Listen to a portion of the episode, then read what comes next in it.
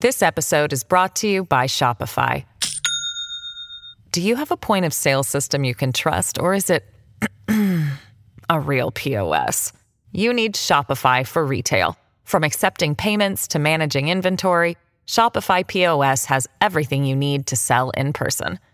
Go to shopify.com/system all lowercase to take your retail business to the next level today. That's shopify.com/system. Hello, everybody. This is Marshall Poe. I'm the editor of the New Books Network. NBN listeners like to read books and buy them. So we thought we'd tell you that right now, our friends at Princeton University Press are having a remarkable site wide sale. You can get 50% off books, including ebooks and audiobooks, with the code 50, F I F T Y, at checkout until May 31. You can save some real money on Princeton University Press books. I encourage you to go there and check it out. Hello, everybody. This is Marshall Poe. I'm the editor in chief of the New Books Network, and I'd like to tell you about a terrific podcast called Time to Eat the Dogs.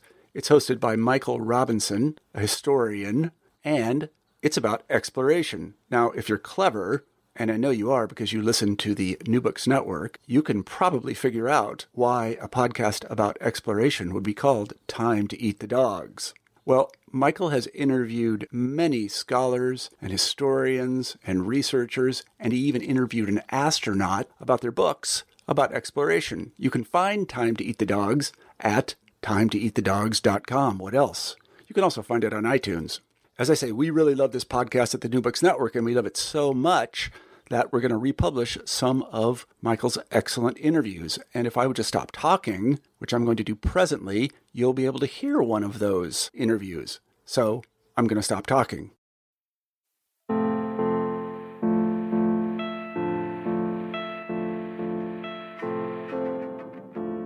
You know, Ebola is pretty much the definition of really scary, deadly virus. But it seemed so deadly to scientists that they felt that it wouldn't have time to spread and become a full blown epidemic. But they were wrong.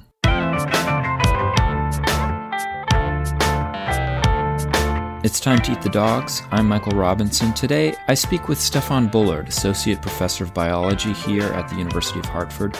Steph is a colleague of mine. We actually co teach a course on living in extreme environments, and so I know how wide ranging his interests are. In addition to his work on the biology of marine invertebrates, sea squirts actually, he also does research on disasters, from shark attacks and bridge collapses to his latest book, A Day by Day Chronicle of the 2013 to 2016 Ebola Outbreak an outbreak that infected almost 30,000 people and killed over 11,000 people, mostly in West Africa. Steph Bullard, thank you for uh, talking with me today. Thank you for inviting me. So I wonder if you could take us back to 1976 and uh, and Yambuku. Am I saying that correctly? I, I believe so. Yes. Yambuku, Zaire. What what happened? Yeah. So back in '76, um, roughly at the same time, there were two outbreaks of, at the moment, unknown diseases. Uh, they happened in Africa, in Zaire, another one in Sudan. Um, I believe the Sudanese one actually started a little bit before the, the Zairean one. Um, but reports came out that there was some kind of disease that was affecting people in the area, and it was obviously fatal. They weren't sure what it was. It appeared to be pretty contagious. Um, it appeared to have a very high fatality rate, uh, approaching 100% initially. And so people went in, medical workers went to the area to try to figure out what was happening. They probably assumed initially that it was a known disease and just needed to be identified. Uh, but pretty rapidly it became clear that it was something new and they weren't quite sure what it was. It took a little while for them to get a, a handle on it. Um, they did. The initial outbreaks died down pretty quickly. In fact, the um, one in Yambuku was kind of on its way out by the time the medical workers arrived. So they were able to contain it, obtain specimens, and analysis proved that it was a, a, new virus. In fact, there were two separate new viruses uh, now known. The names changed for kind of frequently, but known now as Ebola Zaire and Ebola Sudan. Um, very similar, previously unknown, related to the Marburg virus that had been known from before. Um, but yeah, they were able to contain it. They were hoping they wouldn't see it again, but yes, it would periodically reappear. So you mentioned Marburg and some of these others. What actually is the Ebola virus, and how does it compare to other viruses? It's quite nasty. So the little group of viruses that are known as the, the filoviruses, uh, which the common name is thread virus. Filo essentially is referring to hair. And so these were there were a couple of them sort of vaguely known. Um, but really, the, the first one that people were aware of was one in Marburg and named after the, the town where it occurred in. Uh, it broke out in 1967, working in an area where they actually had some primates quarantined. Workers started to get sick, they started to die, they weren't quite sure what it was. Uh, investigations showed there was a new virus, which they subsequently named Marburg. Uh, an investigation, it, it, wasn't really like anything they'd seen before, um, but initially they called it stretch rabies because it was highly fatal, very much like rabies. Rabies, for all intents and purposes, is incurable. Um, and rabies looks like this little tiny bullet shaped particle. Mm-hmm. And so Marburg was more like a thread. But if you really looked at it, it kind of looked like a rabies virus had been pulled out. Mm-hmm. So they initially were referring it to stretch as stretch rabies, um, but quickly realized it was actually something different, and subsequently became Marburg. So when I so I remember, uh, and you talk about this in your book that Ebola was a virus like any other virus. Probably CDC was aware of it and World Health Organization was aware of it, but it really only kind of cracked the you know the ceiling of, of popular culture in the in the 1990s, right? With the publication of Hot Zone. Correct. Yeah, yeah, yeah. And I remember reading that book and freaking out. Um, but I remember it as a hemorrhagic virus, like or a hemorrhagic fever, and people were talking about people bleeding from their eyes, and bleed. you know it's like a vampire movie. And in your book i was really surprised to find it's no longer considered that. Isn't that interesting? Yeah because that, that's how i initially got interested in as well i think most people in the western world. So yeah the um, medical community was aware of it after the, the 1976 outbreaks and there were a few flare-ups since then. But really aside from the medical community, no one was really aware of it. And then this book came out by by Richard Preston called The Hot Zone, which was just incredibly well written, incredibly compelling, documenting the initial outbreaks, um, where the virus might have initially come from, some earlier uh, occurrences of it, and then dealing with an outbreak of a, a related virus called Ebola Reston, which actually happened in America in a primate quarantine facility. So it was an amazing book. And yeah, the, the initial chapter is incredible because it's talking about a guy he, he gives the name Charles Monet to, it's a pseudonym, um, developing this virus in Africa and becoming sick.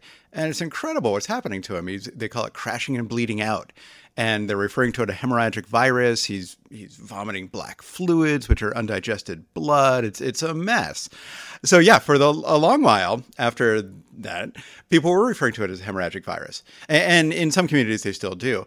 People have backed away from that term though, because when you actually have Ebola, yeah, sometimes there are hemorrhagic symptoms, but sometimes there's not. In fact, often there's not. And so instead of continuing to call it a hemorrhagic fever, they just refer to it as now Ebola virus disease. Hmm. And the other one of the other um, surprising things I found in your book was you were saying that because this this disease was so nasty and such a killer, I mean, 88%, 90% mortality rates, that paradoxically that made the medical community a little bit kind of it put them more at ease at least around this idea of a pandemic, right? Can you explain why they would be kind of relieved?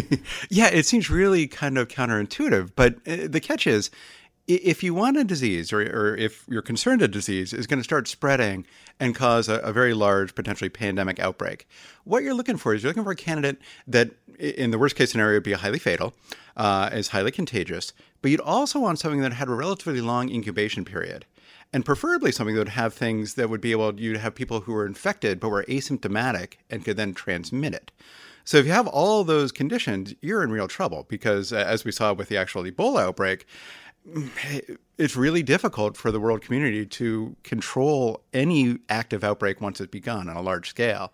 And so, if you have something that people can get sick, but they don't actually show symptoms for a week, two weeks, three weeks, uh, might take a little while for them to actually develop really wide scale negative symptoms, then those things can slip through the cracks really easily, get out into new communities, and, and start epidemics in new locations. Ebola, although people were worried about it, it, it's so nasty. You get sick, you get sick reasonably quickly. They, they say the longest incubation period is around 21 days, but typically between about three and 10 days is when you start to develop symptoms. And the symptoms aren't subtle. You're really sick. You you have massive diarrhea. You're vomiting. You you can get these weird hemorrhagic symptoms. So really quickly, it's obvious something's wrong, and so people are contained, or at the very least, people avoid going near them. And so it's somewhat difficult to spread Ebola as compared to, say, the flu.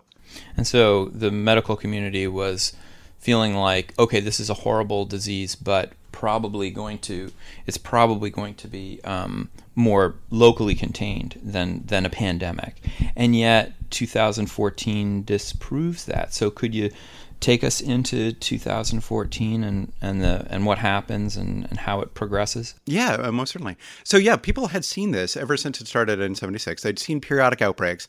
Typically they were confined to some kind of hospital setting. So someone would get sick, come to a hospital, infect the workers. The workers would get sick, often die, sometimes they'd flee.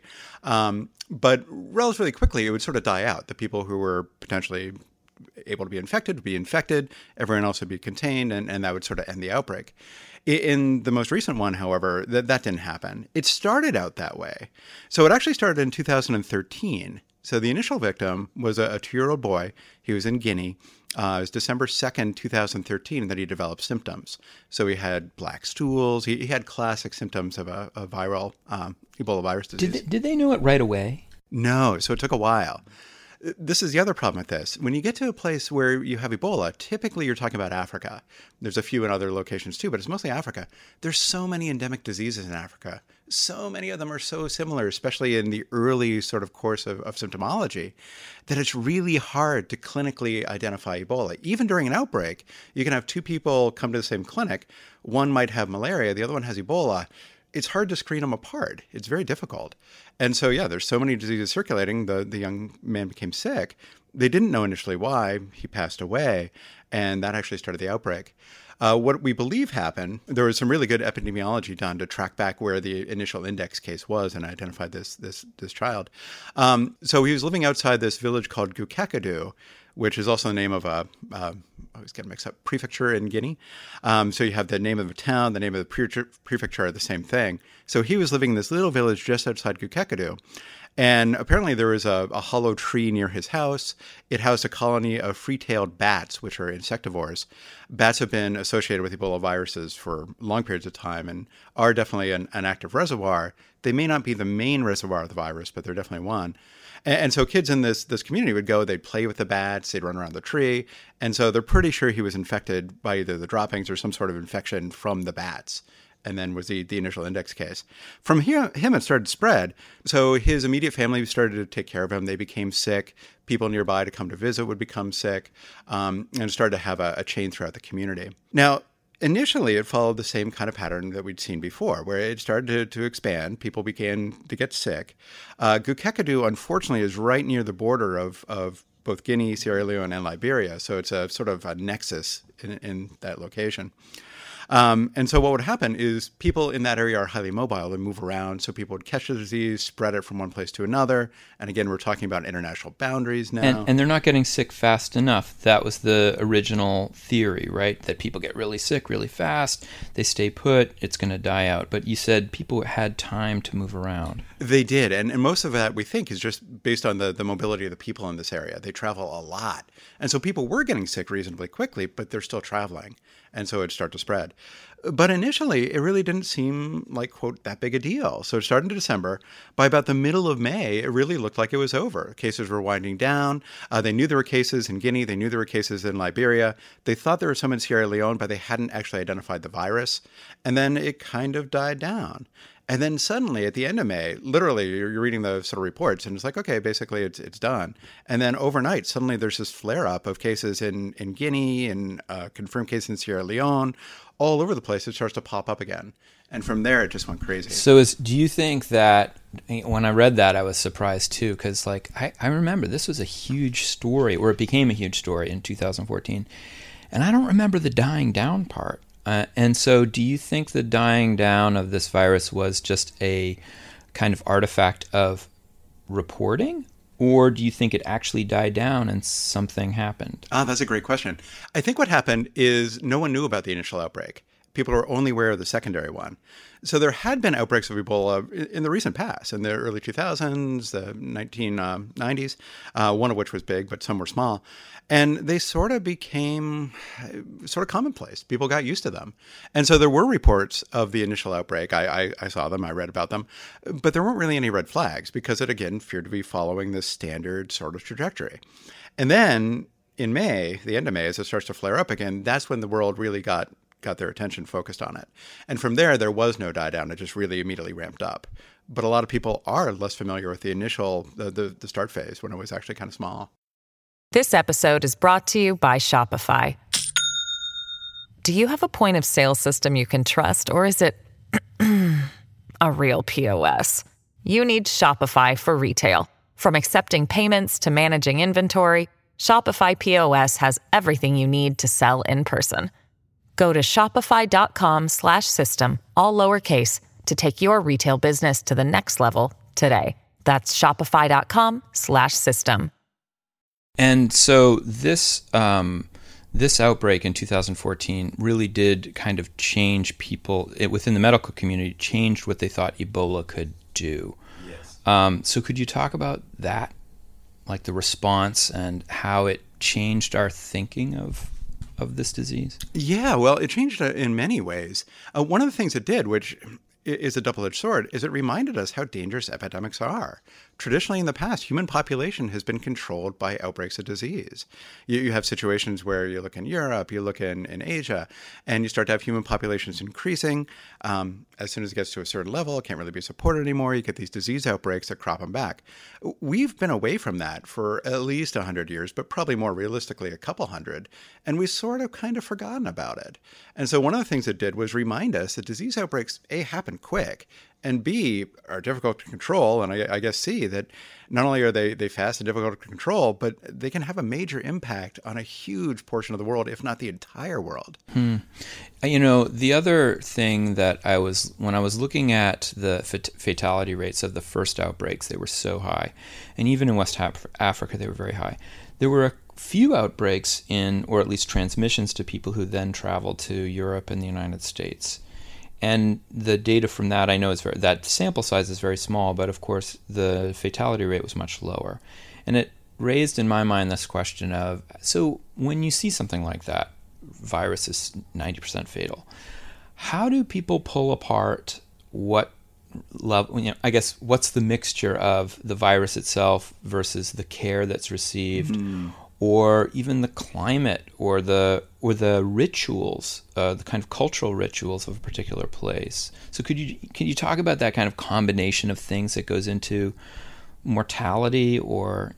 Yeah, it's so complex, and, and in some ways that's the most interesting and and uh, sort of important part of this this study, which is exactly that that okay, so you're asking a bunch of questions at once, but if you look at it, so you have any given disease, we talk about Ebola, and it's got a fatality rate.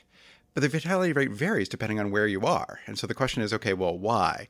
If we assume that it's the same strain, so you get 10 people who are infected in Africa, 10 people infected in America, exactly the same strain, you would anticipate that if they got the same level of care, they'd have the same mortality rate. And that may or may not be true because you have genetics to play in, and there, there could be all sorts of subtle things that are going on.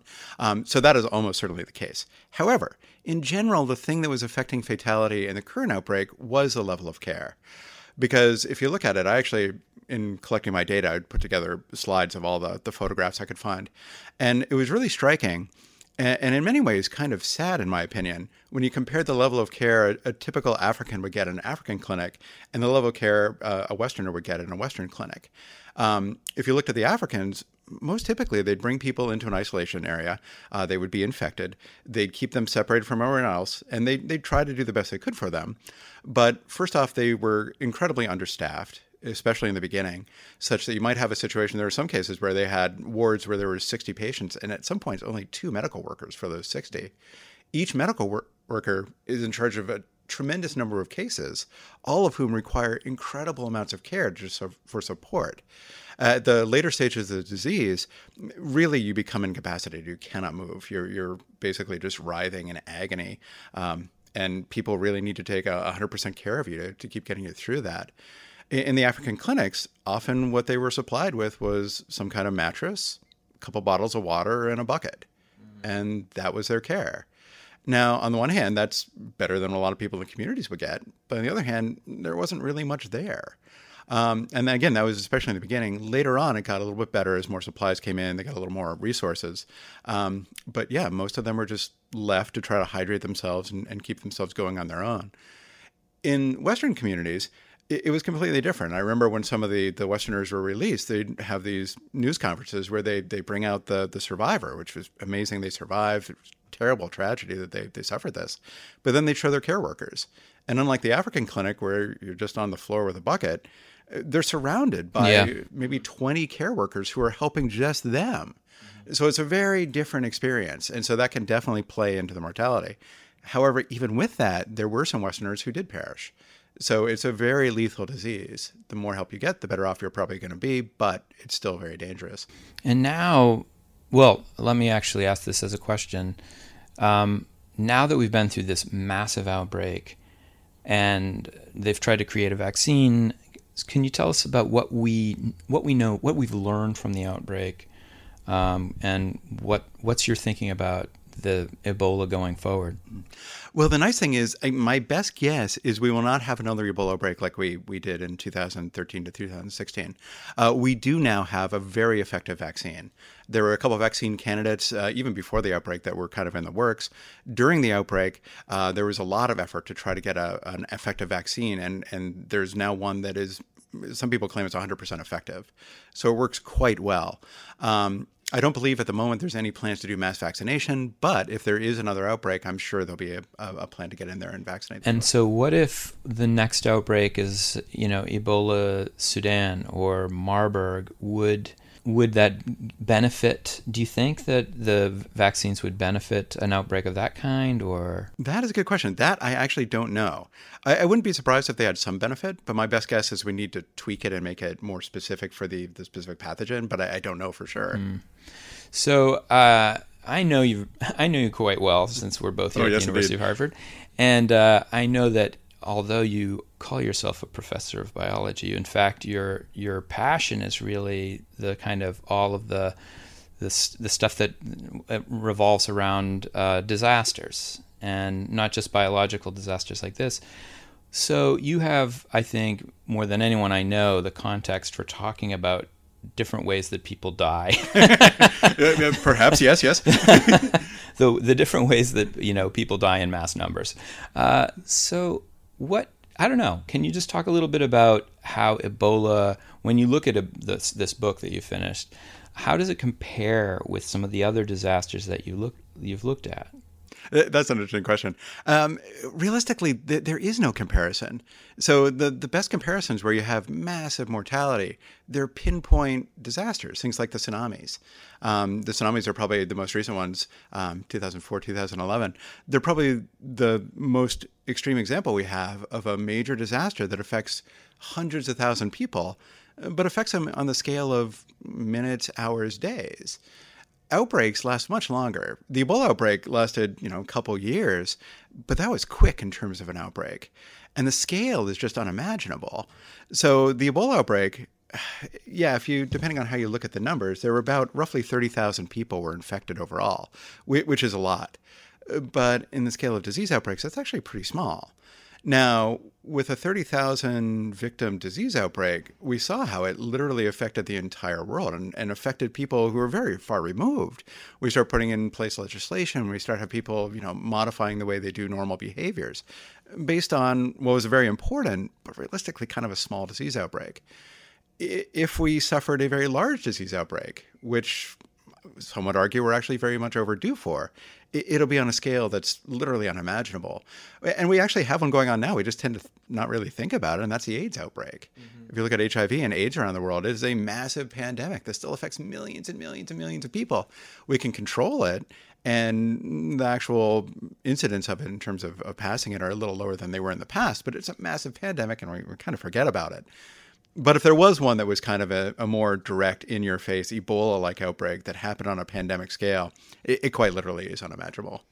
Um, one of the it seems to me that the the the thinking goes that if there is a kind of pandemic that has a very high mortality rate, it's going to be one of these influenza type hybrids, right? Uh, I, I, forget all of the H1N1 things, but one of these bird flus that are, emerge out of Asia.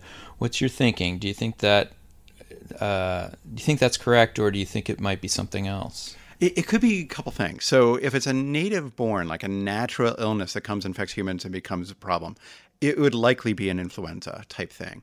We have MERS-CoV going on right now in the Middle East, which is extraordinarily nasty. Um, What's? Uh, what does it stand for? Middle East Respiratory. I forget exactly what it is, um, but it's really nasty. It's got a very high mortality rate. Um, at the moment, it doesn't transmit very easily human to human, but the concern is it will mutate, and and that one's just kind of on the horizon. The influenza virus is always bad, and so the last really big one is 1918, but it periodically goes through cycles where it becomes really lethal. So those would both be very bad, or things like that. We also live in a world, though, we have another option, and that is an intentional introduction of a, a nasty virus. I was listening to NPR just the other day, and I was not aware of this. Uh, apparently, over the summer, a laboratory group, I believe in Canada, um, actually created a horsepox virus from scratch, an extinct horsepox virus that was no longer circulating anywhere in the world. There was only one specimen available for it. They wanted to do some research on it. They didn't think they could get the specimen, so they just made it with off the shelf chemicals. Mm. Now, that's a horsepox virus. It's not really different from smallpox. So, you know, possibilities exist out there that haven't existed in the past. Oh my God! Uh, so did you get your flu shot this year? I, I did not. I'm a bad person. And uh, what do you think you're going to work on next? Do you have any? Uh, well, I know you've got a lot of projects, but what do you think the projects that that's going to rise to the top? That's a good question. Yeah, I'm not quite sure. I've been working. we, have talked before. I, have been working on putting together databases on shark attacks. Um, I have been working on some snake bite data. So it's unclear exactly where my my next little project will lie. Well, Steph Bullard, thanks a lot for talking to me today. No problem. Thank you for having me. That's it for today. Next week, Kate Harris, author, pilot, cyclist, and astrobiologist, talks about her experiences cycling the length of the Silk Road. The music for Time to Eat the Dogs was composed by Zabrat. If you'd like to recommend a guest or offer an opinion, please email me at time to eat the dogs, that's one word, lowercase, at gmail.com. And please rate the show and leave a review wherever you get your podcasts. It's really one of the best ways of reaching new listeners who might be interested in the show. See you next week.